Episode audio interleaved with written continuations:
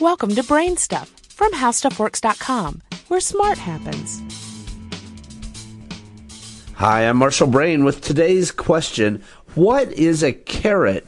And what is the difference between a carat spelled with a C that's used with diamonds and a karat spelled with a K that's used with gold?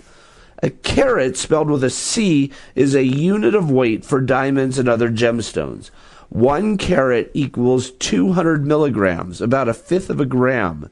There are 453 grams in a pound, so if you had a one pound diamond, it would be a 2,265 carat diamond. A karat, when used with gold, spelled with a K, is a unit of purity. 24 karat gold is pure gold, but usually you mix gold with a metal like copper or silver when you make jewelry because pure gold is too soft and it's also really expensive. Each karat indicates 124th of the whole. So if a piece of jewelry is made of metal that is 18 parts gold and 6 parts copper, that's 18 karat gold. Where did such a funny unit of purity come from? It turns out that a German gold coin called a mark was common about a thousand years ago. It happened to weigh 24 carats or 4.8 grams.